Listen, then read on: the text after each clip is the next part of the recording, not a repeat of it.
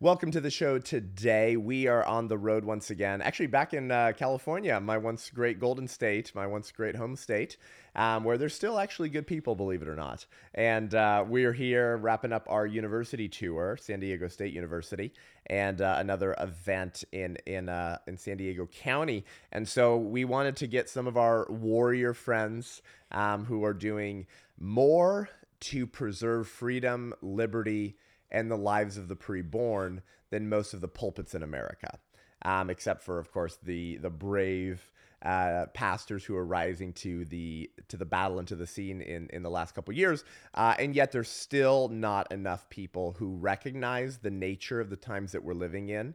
How the enemy's overplaying his hand, how the agenda's never been more clear, um, and and one of my favorite people and best friends that we've had on the podcast before is Michael Seifert, the founder and CEO of Public Square. Um, some of you have been listening to the podcast long enough that you remember a year and a half ago uh, when we had him on when Public Square was just kind of new and, and taking off. Now it's a public company in all 50 states taking back life, liberty, freedoms by getting people who have had enough to stop spending money with companies who hate them and would see them in a Bernie Sanders gulag. Um, pe- pe- people who are ready to start shifting their wallet away from woke, pro abortion Marxists, show porn to your kids and chop off your kids' penis and pump them full of trans drugs, and, and towards companies that love America, that love freedom, that love Christianity, and that love the lives of the preborn. Uh, and so at this late hour of the American culture war, warriors are rising to the surface and the remnant left, either of Christianity or of just patriots, the remnant left is responding to those new brave leaders because they sense that maybe not is all yet lost. And we're going to dive into all of that with Michael Seifert today. Buckle up, you're in for a treat. I'm Seth Gruber, and this is Unaborted.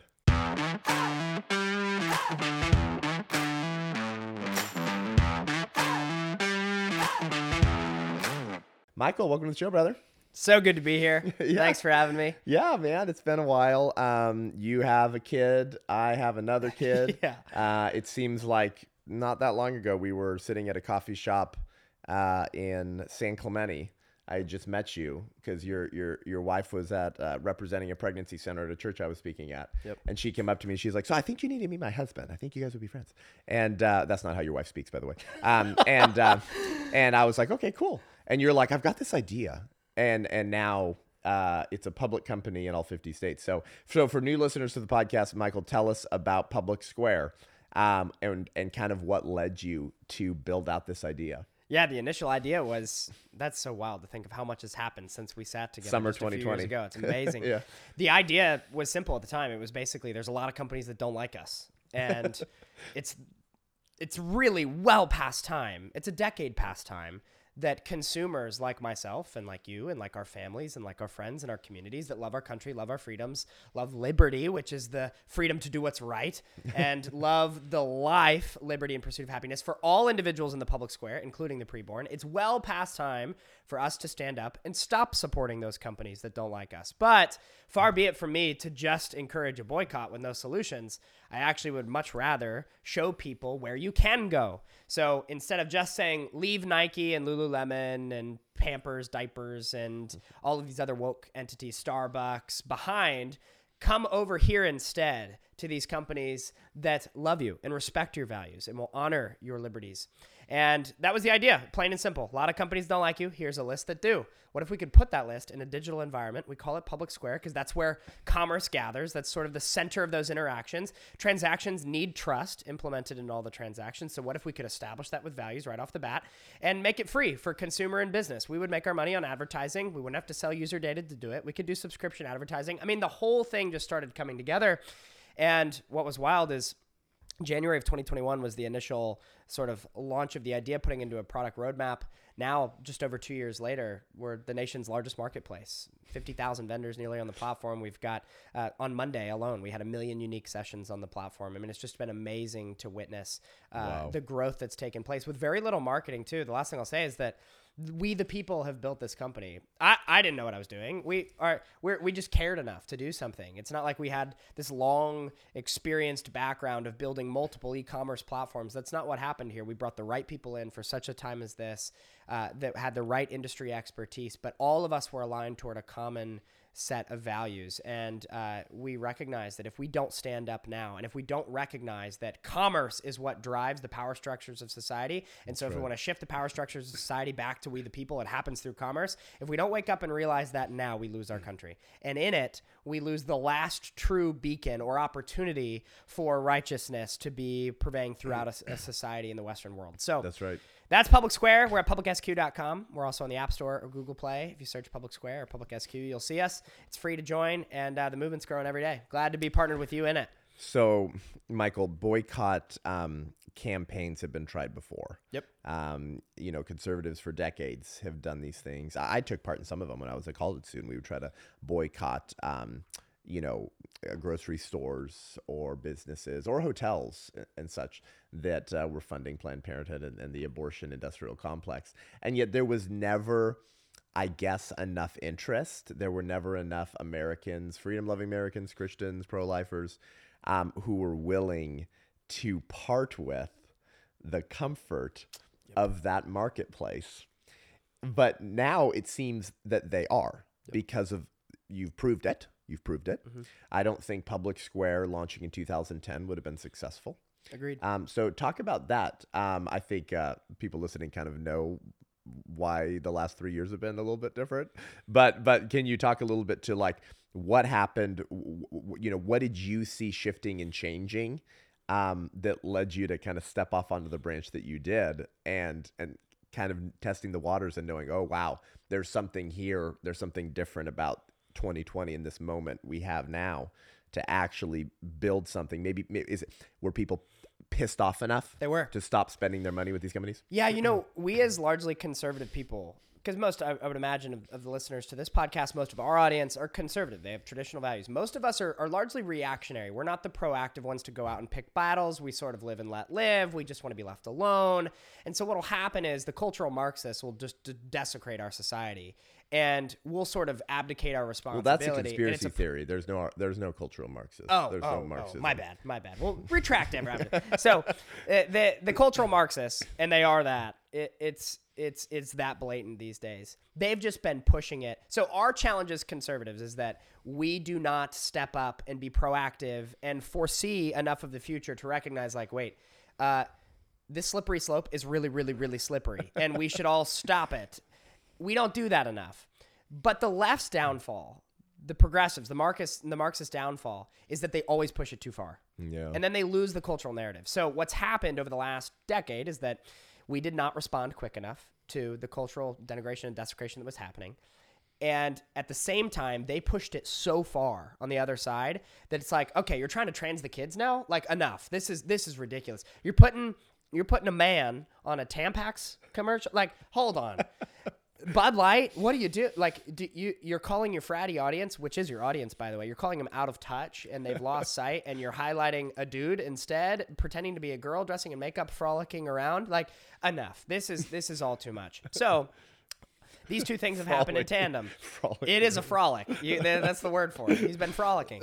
And so when people see that, they're like, man, I just, I can't do this anymore. When people are openly, abortion, great example. It used to be, and I still thought it was evil even back then when they used this, because you could see this isn't what they meant, but they said safe, legal, and rare. Well, that's sort of a culturally friendly message of like, well, we don't like it, but it's sometimes acceptable.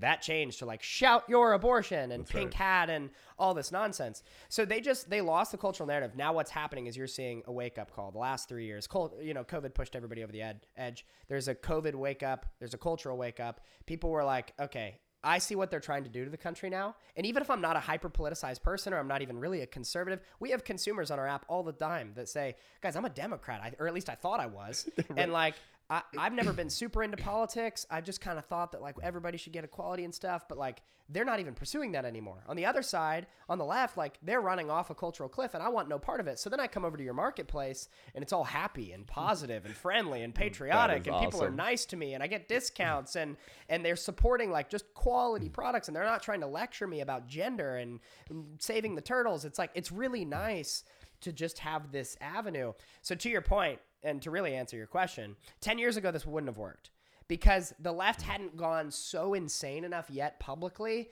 to highlight how strongly the need is. And on the right or on the conservative side of the aisle, we hadn't yet recognized how dire the situation was. Mm. So I remember even pitching this in 2021 to people in the early days. And a lot of the feedback I got was like, man, this is so cool. And I really love this idea. Are you sure that society's ready for it? Even two years ago, I got that question. Wow. Now, no one asks me that. Wow. No one asks me anymore. Are you sure people are ready for this? Are you sure businesses are going to be willing to stand up? Are you sure it's going to have the mark? Now I tell people, and they're like, "Duh." Wow. Wish we would have thought of this earlier. and so, you know, again, I, that just goes to the timing in the country is perfect for this. And the goal too is that ten years down the road, this is the new America's marketplace. That's right. It's not. It's not any longer an up and coming or Yeah. a, a counterculture or an alternative. It, it becomes the norm, and that's really where we're going with this thing. So, to paraphrase everything Michael just said, you're exercising dominion. Absolutely. You're taking trying to ground. take all of that. Yep. Yep. You're you're pushing back. Yep. You're taking territory. Yep. And and this is what the left has been doing for so long, right? They they had a more robust, um, call it liturgy. Uh, I don't know. Call it a, a theology of, um, uh, the, their public religion. Th- They were far more zealous and dogmatic for what they believed in than most Christians, because Christians and uh, unfortunately a lot of you know fake squishy conservatives, you know, call them I don't know the David Frenches or something like that. You know, they they they pay lip service to everything that we believe in and everything, but then when it's like the hours late and like you're really needed to kind of step up and like exercise dominion and push back, yeah, they just fold like a cheap suit. They're gone. It's like, oh, well, what the hell, where, where the hell did everyone go? You know, they just like fall off the cliff um, because what? Uh, I guess it's too uncomfortable. It's too difficult. Um, or maybe you never believed in these creeds that you were espousing the entire time. Meanwhile, the left s- believes in what they say so strongly that they're like, you know what? You're going to fund abortion, America, through your tax dollars at the tune of $600 million a year. You know what? We're going to sneak it into your healthcare plans. Oh, oh, you're a church and you don't want uh, your employees being on a healthcare plan that provides subsidies for abortions. Um, we're going to sue you. Uh, I mean, it's like, whoa, talk about exercising dominion. Every area, right? Anywhere they can shine their light, I guess. A city on a hill, I don't know, to use the, the Christian analogy. That it that light you know that darkness it permeates every area and they never apologize for it they they they never slow down or back off and then we go like uh, well will you let us meet in our church at 50% capacity. So i think like the timing is so providential and such a kairos moment to to build something like this.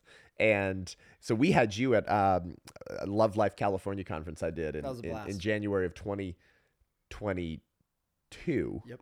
uh, so a year and four months ago or something like that and i just remember like watching it later because I, I i wasn't there in person when you were doing that. And like j- eruption of applause. Like people were so bonkers for this so excited. And that was over a year ago mm-hmm. right? Now legos like trans the kids. Yeah. You know? And so can you talk for our listeners michael about some of the companies just maybe do some highlights because a lot of people don't do the research you do you know? And hey we're all busy we're living crazy lives we're trying to feed our kids we're trying you know but but, people do need to become informed on these things. They do need to become educated about the state of the country because it is our country and we are responsible for the direction of this country. So talk about you know there's lego now there's bud light. Um, th- there are some companies that whose funding and support of the entities they choose to support are like really ironic and strange. Can you talk about some of those for people? Would be happy to. And I'll also say that the colors of a company come out real quick when there's some sort of cultural moment that they're trying to capitalize on. So, for example, COVID was a big line in the sand, and you saw some companies say, we want to be essential, and therefore, whatever you say, state government of California. And so, if we're supposed to now deem anybody that doesn't want a vaccine as a grandma killer and keep them from our establishments, we'll gladly do so. So, you saw major corporate entities across the country start to ban people. The airlines were really big into this, United especially, uh, in banning their pilots if they're not vaccinated. And uh, that's incredibly detrimental. Also, there are companies like United, by the way, I just can't stand them. Don't fly United. Um, Yeah. That now have diversity quotas for their pilots. And it's like, That's so next time you're on a United flight, just think to yourself, man, I'm so glad that my pilots have been mostly focused on diversity. Like that's that's not what the goal should be. The goal should be how can you fly a plane as effective and as safe as possible. No, no. Oh, he's black. Great. Yeah, as long as you have the right diversity quotas, you're all good to go. And it's like, guys, when did we start giving a rip about what the color of our pilots are? I just care that they can fly the plane well. Yeah, yeah. But United's Well, on a because mission they by hate meritocracy. They do. They hate meritocracy because Right. it speaks to objective beauty. and Talk about that actually. Before you before you highlight other companies, I just realized that's like a that that's like a forty thousand foot conversation. That that's that that, that you you actually just hit the nail on the head. The reason why they push these things is because they hate meritocracy. So, and in a random aside that just occurred to me, Michael, talk, talk about why cultural Marxists and the the leftist marketplace, um, call let's call it woke corporatism. Yep. Why do they hate meritocracy? It Dive into that. cuts at the heart of intersectionality. You cannot have intersectionality in a culture of meritocracy. You cannot have also natural inclinations for societal desires in the individual in a culture of meritocracy. For or excuse me, you cannot have uh, natural desires for what is innate in our individual beings in a culture that does not have meritocracy. Uh, what I mean is, yeah. yes, in collectivist society. What I mean is, Jordan Peterson's big into this. There was a thought for a long time that if you get rid of meritocracy and if you make everything collectivist and if you just have a real uh, uh, push toward affirmative action and these different sort of diversity quota programs, that you're going to see STEM fields, for example, which is science, technology, engineering, mathematics. You're going to see STEM fields even out from men to women. So as the so- society becomes more egalitarian, less meritocracy focused, less uh, so more collective social engineering. Uh, if you do that more, you're going to have a balancing of the scales in STEM fields because STEM fields have historically been dominated by men.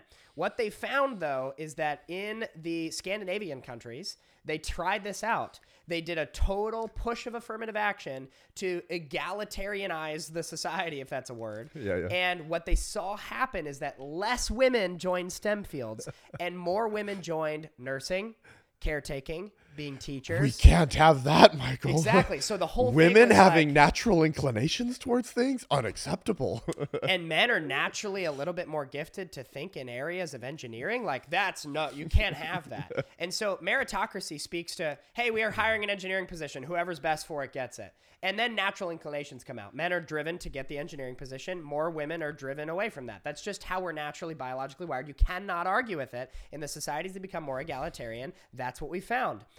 But they hate that. They hate it because it speaks to objective truth. It speaks to objective beauty. It speaks to biological differences. Uh, we also see things like um, uh, meritocracy cutting right at the heart of intersectionality as it relates to cultural desires between different ethnic backgrounds. And we see all of this play out when you allow for meritocracy. If you say there's a new job opening and the best person gets it, you see different drives from different types of people to get to those positions. And those things are beautiful. That's right. They're absolutely beautiful. But the minute that you start to put quotas around things and socially engineer, you tear away at that. And so people have never stopped to consider in the socially progressive movement like, what if actually uh, there's just a desire for more of this type of people to do this sort of role? And what if, uh, by the way, uh, these sorts of people that are wired this sort of way and have these sorts of natural drives are just better at that role? right. Hmm. And by the way, what if it, in some of roles, it has nothing to do with what you look like or where you come from or your background or anything? It just happens to be like this random act of circumstances or this person's just the most driven and it's led to this outcome. They cannot stand that. They want to socially engineer everything. They want collectivist societies and therefore that requires them to completely get away of meritocracy. Any sort of hierarchy they have to get away with and they have to focus on objective truth. Any you're out type the of window, hierarchy. and Any type, type, of hierarchy. You're out. So even if they're natural, hierarchy, even if they they're rise natural. naturally, Can't have it. Can't have that. No, That's right. And so they have to completely rid society of anything that is is structured that way, and and collectively socially engineer it. And the problem with that, obviously, is probably self evident, but to put words to it, the problem is you may not think it's dangerous now. What happens when standards are lowered to meet those quotas? For example, uh, Oh boy, go. in San Diego County, California, there's been a big push to lower educational standards so that you can accommodate quote unquote more minorities. Two big problems. Number one, social engineering is really destructive for all the reasons I just described. You're lowering standards for something. That's going to mean your medical professionals, your lawyers. Do you really want your surgeon to have lower standards when he's performing heart surgery on you so that you can accommodate more? No. Second is that's super racist. If what you just told me is that in order to accommodate more minorities, I have to drop the standards for something, what are you implying? Yep. Are you implying that they can't other minorities can't meet those standards because that's really racist. So it's that soft bigotry of low expectations. or, I- the, or, or the hard bigotry of yeah, no it's actually it's, expectations. it's pretty blatantly racist actually. And so I'm a big believer that what if we just stopped talking about it? What if we didn't care about skin color anymore? What if we just said, you know what, who's ever best for the job, we're going to set high standards, and we're just going to trust that the best people for the well, job are you've going to heard you've heard Clarence Thomas talk about how, um, because of affirmative action policies, he always felt questioned by other political and cultural elites as to whether he had gotten to where he had gotten on his own Yep, on his merit. or- merit. Uh, and, and so now for you guys listening who are like, you know, Seth continues to go on these really weird tangents and he has these people on and he's not really talking about pro life anymore. And I thought he was a pro life speaker. Um, what, what you guys need to understand is that is that you cannot simply um, carve out one lane in a culture of death and then put on like these blinders and say, this is my lane. This is all I'm doing. There is obviously something to be said about a narrowly focused commitment to one goal. So what the abolition of abortion or something like this. But but if you're blind to how there's a strange coincidental type of partnerships between literally every um, breaking edge of the culture of death. There, like when you when you go down the rabbit hole, guys, and if you've heard my message on the White Rose Resistance and on the the history of humanism, that's just a little a little teaser. I actually really haven't even scratched the surface. If you guys have been listening to these talks, I haven't even scratched the surface on the level of coordination, partnerships, shared board members, funding, citing one another as scientific experts to advance their own respective agendas. Our current culture of death today got here because of a a deep level of coordination um, amongst the cultural Marxists. And so, one of those pillars of this alternative political vision, and I think we really should call it an alternative religious vision, Michael, that we're facing is this hatred of meritocracy. Yes. Right. And, and, beca- and I was thinking about this the other day, Michael, and because I was like, you know, this this push for lowering standards goes back a long time. There, there's a there's a an issue in the Humanist magazine from 1966, Michael, 1966, called "Humanizing Public Education," and the humanist leadership of the of the American Humanist Association and their their their newspaper, the, the Humanist, um, explicitly proposed destroying meritocracy. Meritocracy in a 1966 edition of the Humanist, they said, remove the competitive grading practices of our school systems, work toward teaching cooperative sports with particular attention toward developing appreciation of group participation, rather than winning enjoyment at the expense of others through aggressive and competitive sports. 1966. That was 66, Michael. And so the reason I asked you that question about meritocracy, and boy, did you just give people a primer. I don't know if you guys listened to the depth from which Michael was just speaking about uh, his understanding of kind of collectivism and meritocracy in the individual and, and the cultural Marxist hatred of the individual. Like what Michael just said was actually very profound. He could not have said that without a significant level of depth and understanding of the culture war. So I just want to highlight that. But but this hatred of meritocracy is nothing new uh, in humanist and Marxist circles because if the individual rises and falls on his own merit, then there is no quote unquote system to blame. And if there is no system to blame, then there is no invisible systemic oppressor to be used as a proxy to accrue political power. So meritocracy is actually a natural outgrowth of good theology. It's an inescapable fact that men in particular delight in ranking things guns, knives, football teams, steak, grills, because that's how God made the world with varying degrees of glory.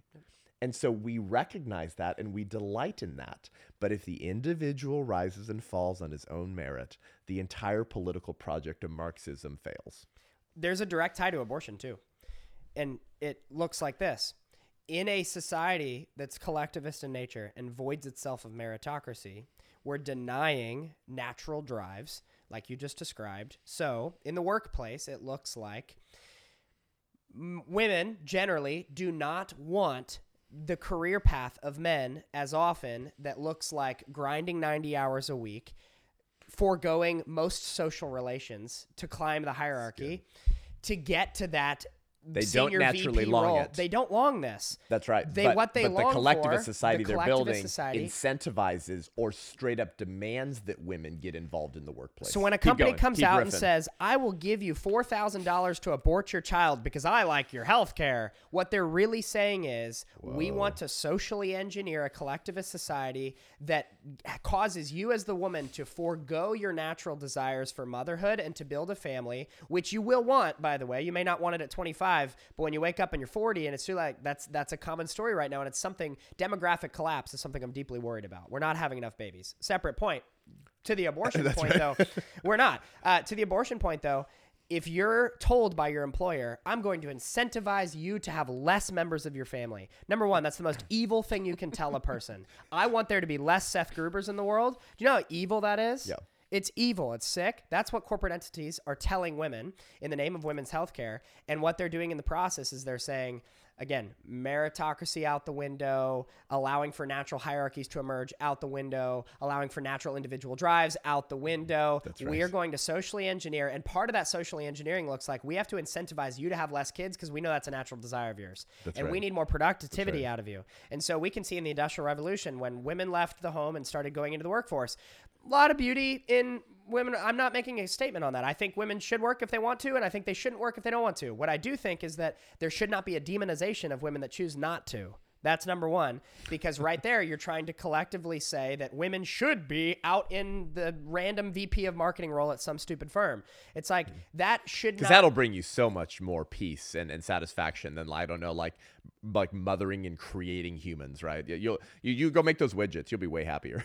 and it's uh, yeah that's literally what they're saying and and what's wild is that if you look under the surface and to land the plane on this you come back to the culture of death it's like all of it ties back to they just don't like the furthering of life and the furthering of individual gifts to this world, world in the form of a unique individual god sent human being. They love humankind, but they don't seem to like actual humans. No, Dude, have you seen the, the the the famous interaction between Simone de Beauvoir and Betty Friedan? no. Fill Oh me in. gosh, dude, so- fill me in. So Simone de Beauvoir, this uh, I think, I think French. I think that's a French lesson. Sounds French. One of the more famous feminists of the 20th century. Okay. And a true Sure we'd be great friends. third wave feminist. Now Betty Friedan got radicalized, uh, unfortunately, more than she was when she first founded Now.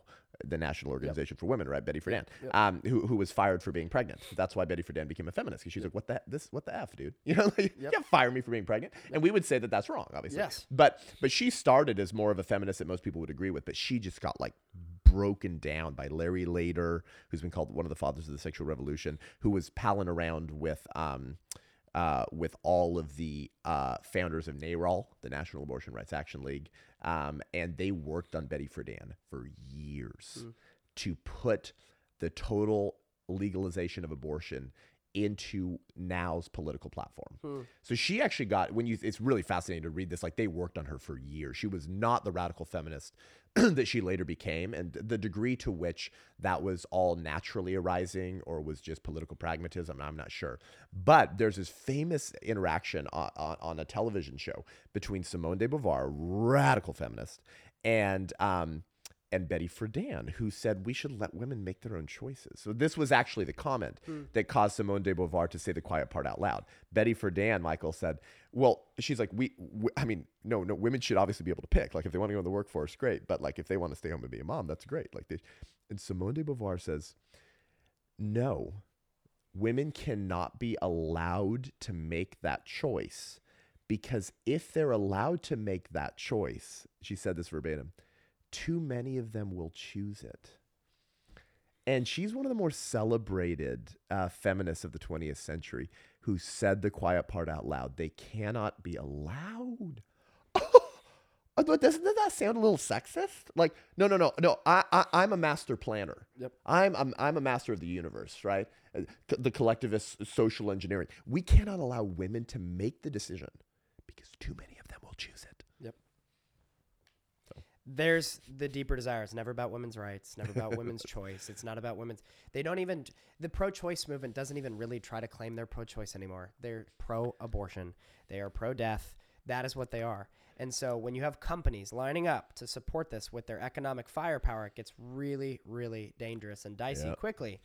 And to the point from the beginning of this episode, the only way you stop that is if the consumers go out and just say, "We're done. We're done with it." Because whether it's good. Ulta Beauty that's just desecrating the idea of men and women and is hugely pro-abortion, whether it's companies like uh, some of the ones we kind of like, like Carhartt, that focuses on Yeah. forcing their employees to be vaccinated and tries to virtue signal about a lot of uh, climate change stuff. I mean, it's just really silly. If it's Nike, who's like off the deep end, who thinks that the best way to win cultural appeal is highlighting transgenderism, stopping the funding of police, and vehemently supporting abortion. Wow. Uh, whether it's Starbucks, who literally would donate a portion of the proceeds from employees. So uh, employees could choose to donate to Planned Parenthood of Starbucks, and Planned Parenthood would match those donations. Wow. Literally matching it like a 401k. Like when you are with a new employer, they'll say, I'll match your 401k up to 3% if you put it in our Right. 401k plan. Right. That's literally what they said with abortion. Wow. These people have become evangelists for the culture of death. And the problem with all of this is that every time we spend a dollar with one of these entities, it just builds their firepower to be able to do so. That's right. And so, if we want to stop uh, the the cultural desecration of life, if we want to stop the culture of death uh, uh, that's continuing to advance in the halls of politics, pop culture, entertainment, it starts with commerce. You have Wow. to take away their economic engine. You also made a very good point earlier, Seth, in saying that most of these movements whether it's an individual that's a hyper progressive activist or they represent a wider movement like BLM or whatever it might be, they're all funded by the same four or five people. Yeah. And they will not listen to you. Your boycott won't say enough. What will say enough is if they recognize that there are some other entities that could actually steal their market share. All of a sudden, they start to care because they're built with the drive for monopoly. So the minute you pop up another entity that's like, "Hey, I actually can't be bought," Procter and Gamble, I'm not just going to be one of your wholly owned subsidiaries that does all the abortion stuff. Like it's really sad. You have these great family owned brands hmm. that were Christian when they got started, that were great household cleaning products or Right. soaps or deodorants or whatever, and they get bought by these holdings companies and they get completely robbed of their identity. They clean out the executive team. The founder may still own a few shares in P&G, but Procter and Gamble now determines how they go. They're pro-abortion from top down, and they're just looping in all of these economic firepower engines to be able to prolong their agenda. That doesn't stop until these other companies stand up and are like, "We're not going to be one of those subsidiaries. We're going to stick to our original conventions uh, or convictions. All of the rest of you, you can pound sand. We don't really care what you think. Wow. We're going this way." I thought it was really interesting, even hmm. after the Bud Light, you know, boycott this past week, which has been actually very successful. Yuengling, who's America's oldest beer, started in the early 1800s. Yuengling comes out and they do a perfectly timed ad campaign where they Instagram a picture and it's just got a guy holding up a Yuengling beer with an American flag behind it and it said, "We are family owned and operated. That's never changed. Our values haven't changed, and we're proud to be America's beer."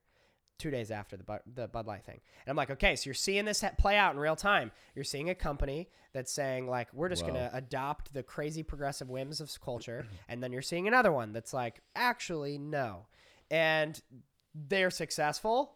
Bud Light has not sold a beer in a week. Yeah. So I think the way that we fight this battle and the way that we win truly in the area of the culture of life versus death is by making sure that we are shifting our economic resource toward companies that are willing to respect and uh, ultimately celebrate the culture of life. Hmm. Wow. That is the best way that you punish the the furthers of the culture of death. in my Come opinion. on, come on. That's Yeah. such a good Yeah. word. Uh, uh, uh, Michael, as we as we wind down, um, so ideology is a hell of a drug, Yes. right? Oh, I- ideology will take you further than you wanted to go and make you pay more than you wanted to pay. Yep. Um, and uh, you know, Alexander Solzhenitsyn probably talked about that more than most. Like ideology, that is what gives evil doing its long sought justification, to quote Solzhenitsyn. Um, so some of these companies are so, um, well, they're such ideologues that they will actually fund things yeah. that like are actually harming their future like ability to profit. It's like, dude, that's really weird, dude. Like, I don't know how else to explain that except ideology is a hell of a drug. Can you talk about some of those companies for our listeners to be like, wow, like just to understand the nature of the battle, how, how deep these seeds or roots run, maybe? Yep. Um, and then also maybe some of the major companies that you could tell our listeners to avoid because listen, once you know, you have a responsibility to live differently. Yeah, amen. And we want to help you do that. Um, yeah, th- that is so true. Ideology will make you completely forego your fiduciary responsibility to shareholders and make you completely forget what your own mission of your business was. Great example is like the baby industry. So, in the diapers and wipes and baby care industry, every single one of the nine major diaper brands in the United States is vocally pro abortion. No. All of them. Coterie, which is the nicest diaper money can buy, did a post on Instagram of lamenting the fact that Roe v. Wade got overturned. Every major diaper company Every in, one of Amer- them. in America. Every It's, it's There's baby, not an exception The the baby, rule. the baby There, industry. yeah, the baby industry. There's not an exception to the rule. Hello Bello, Happy Baby, uh, Coterie, Pampers. And these are Huggies, like these are diapers that parents are buying before the baby's born. yes. so they're they're spending money based off of the recognition of the babiness of their unborn baby.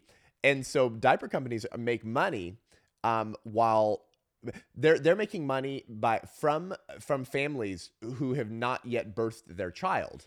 So they're actually profiting off of the lives of the unborn while funding the murder of the unborn. Exactly right. Could you get any weirder? You could not. It would be like me saying, Seth, I want to start a, a, a women's shoe company. There's one thing. I want to fund and support the termination of women. right, It's going to be great.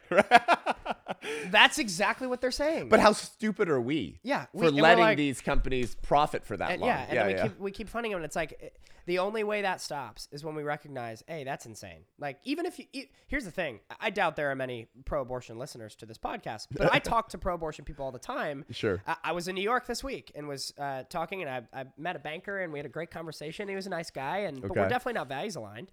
And I I talked to this guy, and I tell him that that hey, what you got to at least admit, like, it makes no economic sense for every single major diaper brand to be supporting abortion and to be doing it under the guise of women's healthcare. Like, that doesn't make any, you got to admit. And he's like, I have no argument against that. I, I have no art. You're right. It doesn't make sense. You know, I struggle with the morality of the issue, but economically, that doesn't make any sense. And I'm like, okay, well, good. We can at least agree on that. This again goes to my point. They always overplay their hand. Right, they right, right. always allow for their ideology to just walk them off a cliff. Good. And so now what we can do is use that as the first step to be like, okay, so we all agree that's insane. Yeah. Yep. All right. Now let me tell you what else they're doing. And that's where the stuff keeps going, and people r- wake up and realize, like, oh, maybe these people are not the arbiters of truth and goodness that I thought they were. And in the process, Seth, um, a lot of companies have been exposed as just total frauds. They're not. Yeah. They're not. They're not honoring their responsibility to fiduciary provide return on. Because again, if I'm a diaper company, especially one that's like publicly traded and has a wide shareholder base, and I'm telling my shareholders I could have more babies in the world, which means I could have more customers, but because I'm a coward. And because I've allowed for ideology to rot our institution, I'm actually going to support the termination of our client base. Wow. That's what their actions are saying. How is that honoring your shareholders? But it's because they left this behind. If you're familiar with the world of economics and investment, there was a long time where the economy was centered around what's called shareholder capitalism, which is I am under the responsibility as a company to provide the maximum value to my shareholders, meaning the people who've invested in my company and the consumers of the product that I'm making. That changed though about 20 years ago. It changed to stakeholder capitalism. Hmm. The two most commonly heard tenets of stakeholder capitalism are DEI and ESG. So, if you're familiar with those phrases, DEI is diversity, equity, inclusion, ESG is environmental, social, and governance. Yeah. These are socialist, Marxist philosophies that have led to diaper companies supporting abortion. Uh, Well, it's ener- just it's one of the liturgies of humanism. Exactly, exactly right. Energy companies supporting uh, uh, using renewable sources that are actually completely not cost effective. They actually pollute the earth in a greater way. Uh, they end up when you're done with a solar panel, you've got to go recycle it in an Ethiopian village in the ground that's poisoning their water supply. They're killing eagle populations with windmills in Arizona. Like all this is Wait, are you saying that they never really cared about Mother Gaia? They just used Yeah. her as a way to accrue political That power. is exactly what I'm saying. and um, in the process, the economy moved from shareholder capitalism to stakeholder capitalism, which Okay. is like, well, we have to consider the other stakeholders, meaning progressive activists, meaning the people that are holding us hostage with a radical climate change agenda, meaning the pro abortion activists, meaning the lobbyists.